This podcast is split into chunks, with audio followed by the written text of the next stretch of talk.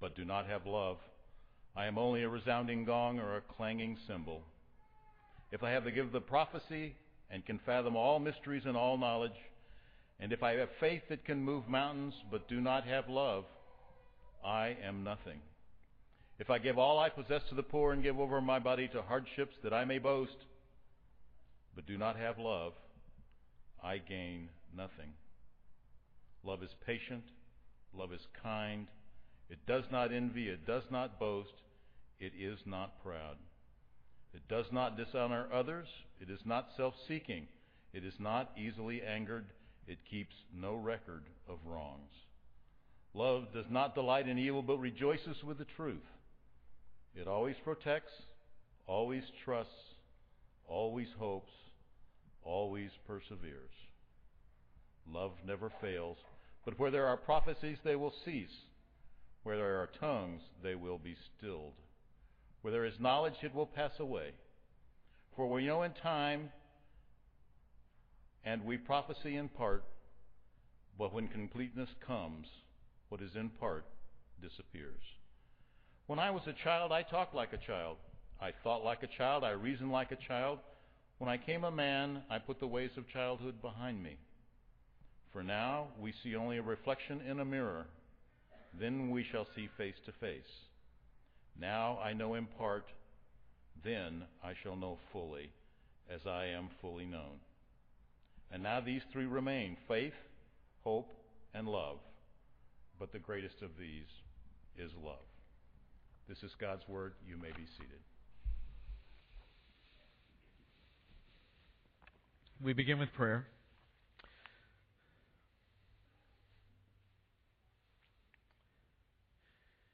Uh, Father, at the end of, of this day that we have dedicated as a day to come corporately together to worship you, the example of the early church, we pray that you will bless us in all of our commitments to, to worship you and to study your word and to identify ourselves as uh, your church in this community and, and bless us as we endeavor to, to deepen our understanding of your character in all the universe as you have expressed it and revealed it in the inspired sacred text we call the Bible. That you will help us to, to be changed by your Spirit according to that word and in compliance with its teaching in order to, to become more like the Christ in all that we do. And we, we pray, Father, that that this uh, especially be true in tonight as, you know, as we think about what love is all about. We think and pray that this be especially true in the way that we relate to our spouses and the way that we relate to each other in this church family, uh, the way that we live as brothers and sisters together in a community of faith in this time, uh, in this day, in this place. So help us to have eyes that see and ears that hear, Father. And for the, the seriousness and the sober sightedness of our minds as we approach these texts and these thoughts, Father, to, to, be led by, by you in, in all that we study tonight, and to turn toward you in all that we study tonight, and to be changed. Father, we, we gratefully acknowledge our dependence upon you. We, we gratefully, because of that grace, acknowledge that all that we are and all that we have comes from your hand. And we are grateful that we can call you Father. And we pray this in Jesus' name. Amen. Uh, we have been advertising over the last uh, couple of months that we're starting uh, a class for married couples on Sunday afternoons beginning at 4:30 and going to uh, right before our assembly uh, called Fight Less Love More. And it's it, it's part of a series of, of classes and seminars that we have here at this church that are about deepening people. the, the context is marriage, but it's about deepening people. It's about learning how to love. It's learning how to be a disciple in relationship with other people. Again, the context is marriage, but the, but the teachings and the understandings that come out of that apply to all of our relationships in the body of Christ. And one of the things that, that is so hurtful at times, I think, in this culture that we live in, is that uh, in, in, the, in, in the name of being wise and in the name of being sophisticated, we have come up with so many uh, superficial definitions of love that in the end are not really about love, but, but really more about tolerance. And intolerance you know, if that's our definition of love, then we have an extremely shallow and superficial understanding of what true love is all about in terms of tolerance. And we'll talk about that a little bit more tonight. But that's what I want to talk about is is the, the, the rugged commitment that we have with one another in marriages and in relationship with each other in the church and in our our fellowship and in our friendships with one another as disciples of Jesus.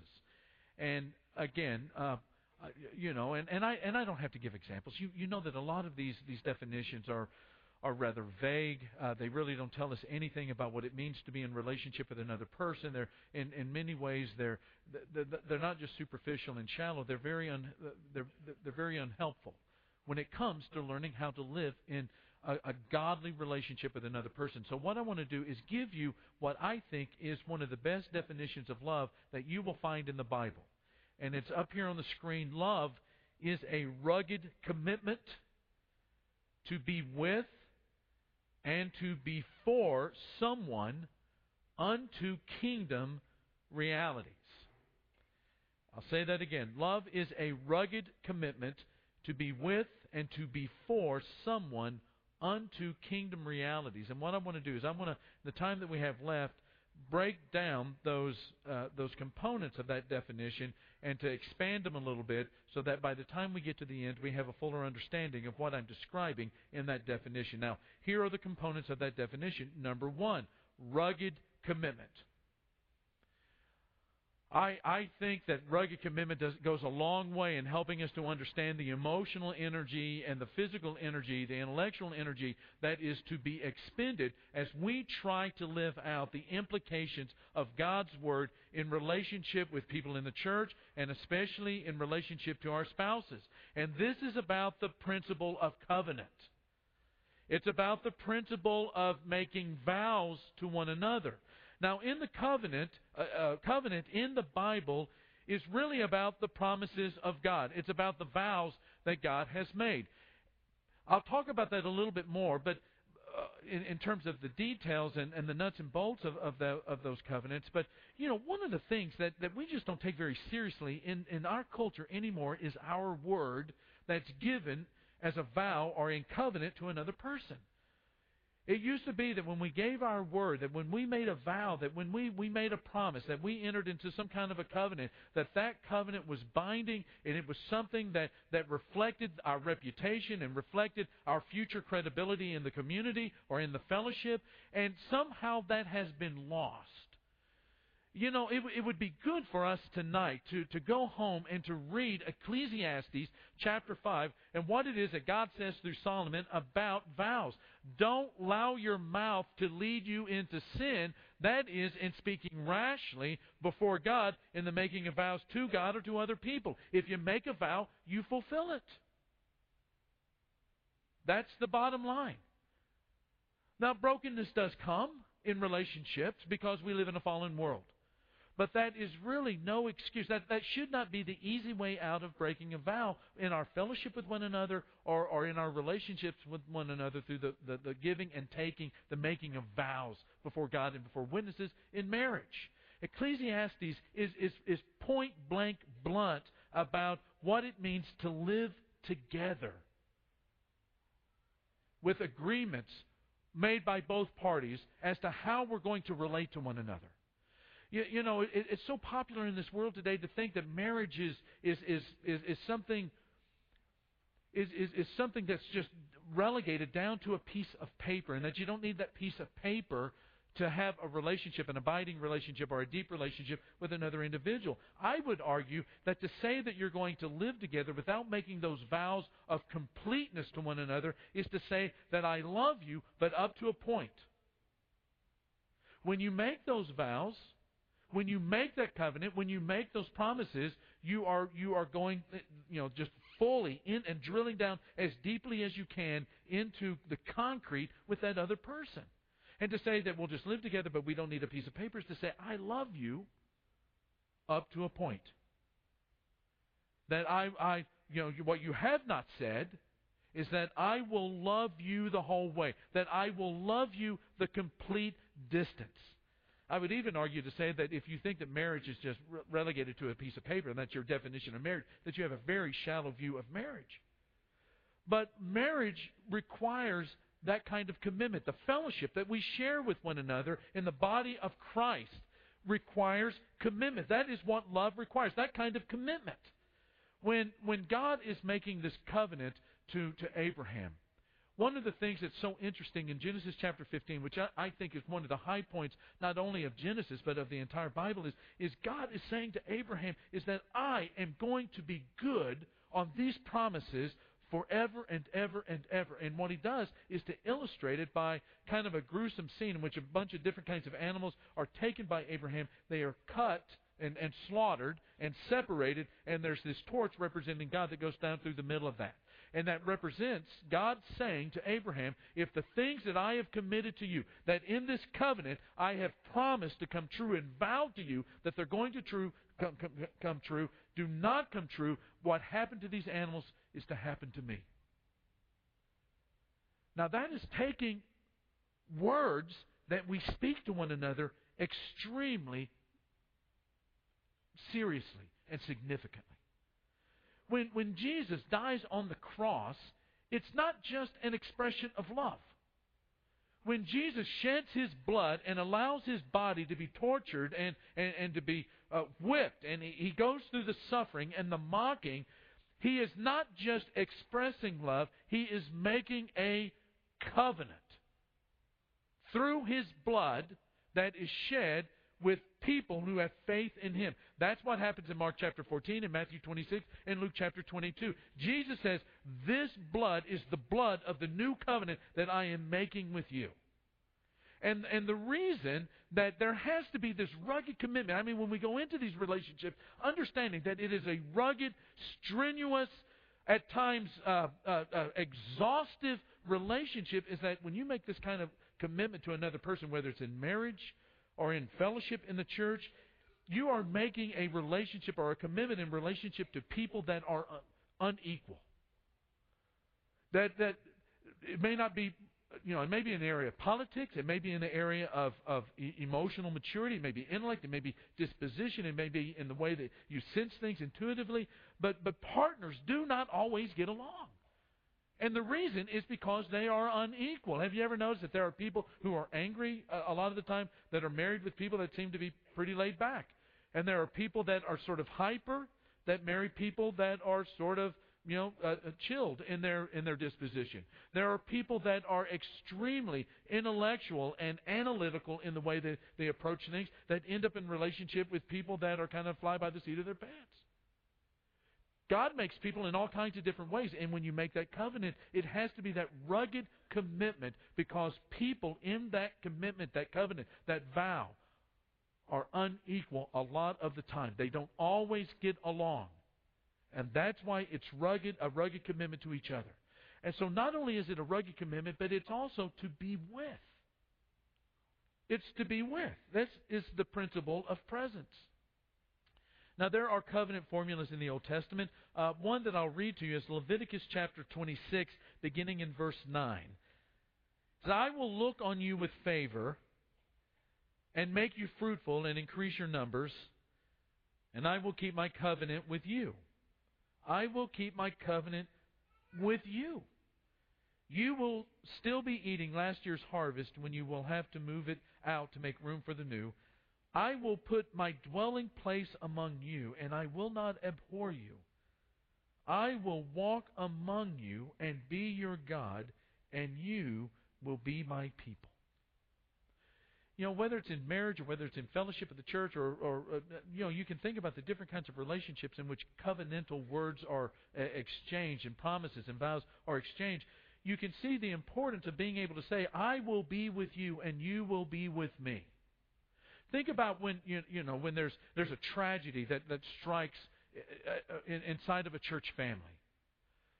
You know, when your mind is reeling in the pain and when there there, there's suffering and there's tragedy and there's a lot of unfairness and a lot of unjustness that you're dealing with in, in, in life, is it not true that one of the ways that you make it through that tough time, through that dark valley, that valley of the shadow of death, where it seems like you're not going to get out of it alive, does it not make a, a, a tremendous difference to go through it with people who have covenanted to be with you come come high waters or low waters or storms or sunny days or whatever it might be.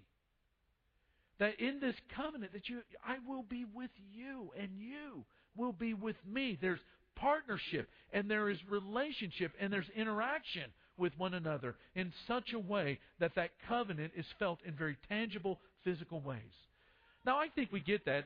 I, am not going to spend a whole lot of time there, but it, it's really about the, the thickness of presence and not a thin presence with one another. It's what Ed was reading in 1 Corinthians 13 where he says, I'm going to be patient with you. And I, am going to protect you, and I'm going to trust you, and I'm going to hope for you, and I'm always going to persevere with you. But you can't do any of that unless you have decided to be in fellowship, to be in contact, and to be with. Now, it's not only that, but it's to be for. You know, a lot of times we do get the with together. I mean, we come together and we congregate in one building, or we come home at the end of the night in marriage and family, and we're under the same roof. But it's, you know, this kind of love that is described in the Bible is about being for someone. It's about being for someone in a certain kind of a way. It's the principle of advocacy. It's where God is saying, I will be your God. You'll be my people, but I'm going to be your God. When he says, I will be your God, that's another way of saying it in our, our modern culture uh, parlance, is to say, I've got your back. To be for us, in God's words, is, to, is for God to be our champion. It's, it's, it's to be for people in a certain kind of a way. That's why in, in Revelation chapter 21 and verse 7, in this context of, of strife and of struggle and of contention with the world, it, it's God who is with his people and for their victory. And he says, Those who are victorious will inherit all this, and I will be their God, and they will be my children. And then the last part of this, and, and, and and probably just as important as the idea of the rugged commitment, is that it's unto kingdom realities. This is the principle of direction. You're with somebody, you're for somebody unto kingdom realities. In our relationships, in the kinds of covenants that we make with each other in marriage, in the kind of bonds of fellowship and love that we are commanded to have through Scripture in the fellowship of the church, we have a direction, and it is in the direction of God. As a family, husband and wife, we go towards God. As a family of brothers and sisters, with God as our Father, and commanded to love one another as brothers and sisters, and that love defined over and over again in detail, it is in the direction of God and toward God.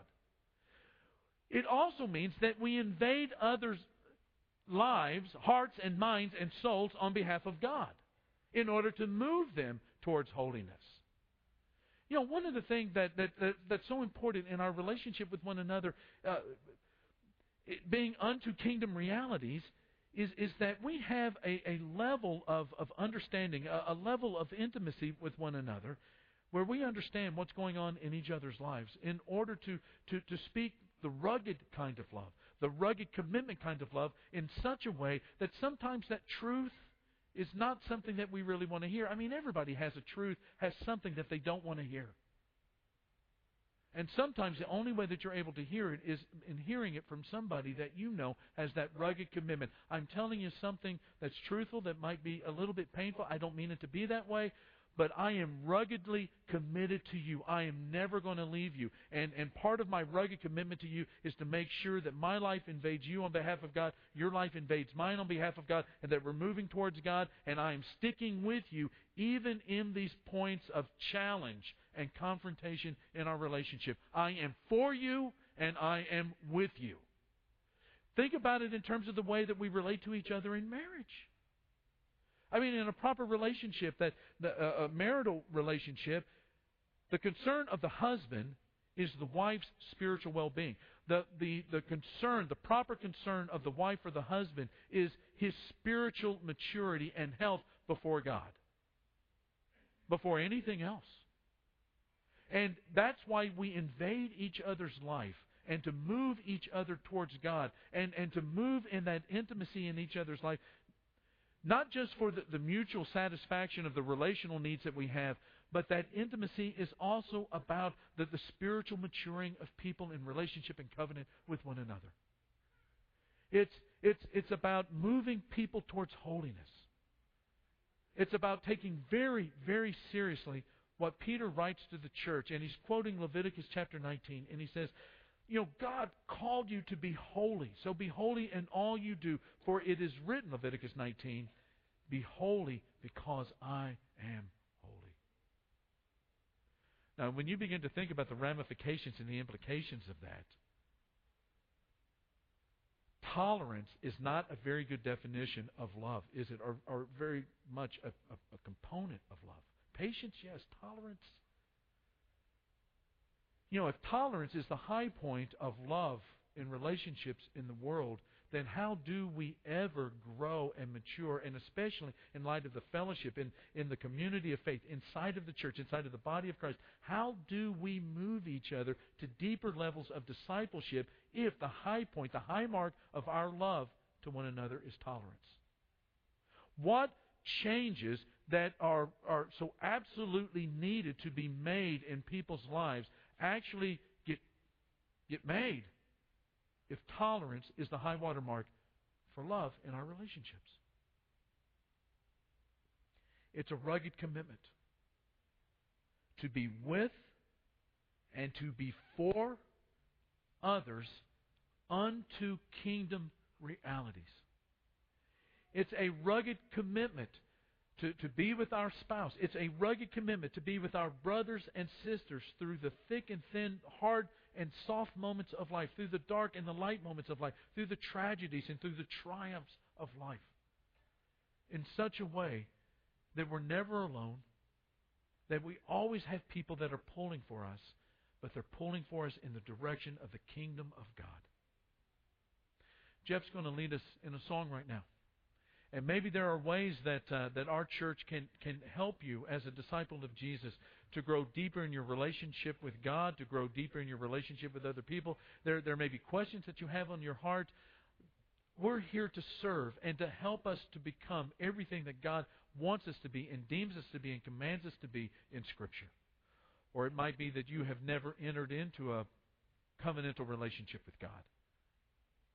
You've never entered into that new covenant with God that was established and, and, and, and, and saturated with the sacrificial blood of Jesus and a body that He sacrificed as a substitute for you. And if it describes you tonight, we want you to come and to make that good confession, to say that Jesus is Lord, that you believe that He is the Son of God who died on the cross to save you from your sins, and to be baptized as Eloy Ramirez was this morning, and to have those sins washed away, and to receive the, the, the gift of the Holy Spirit in your life.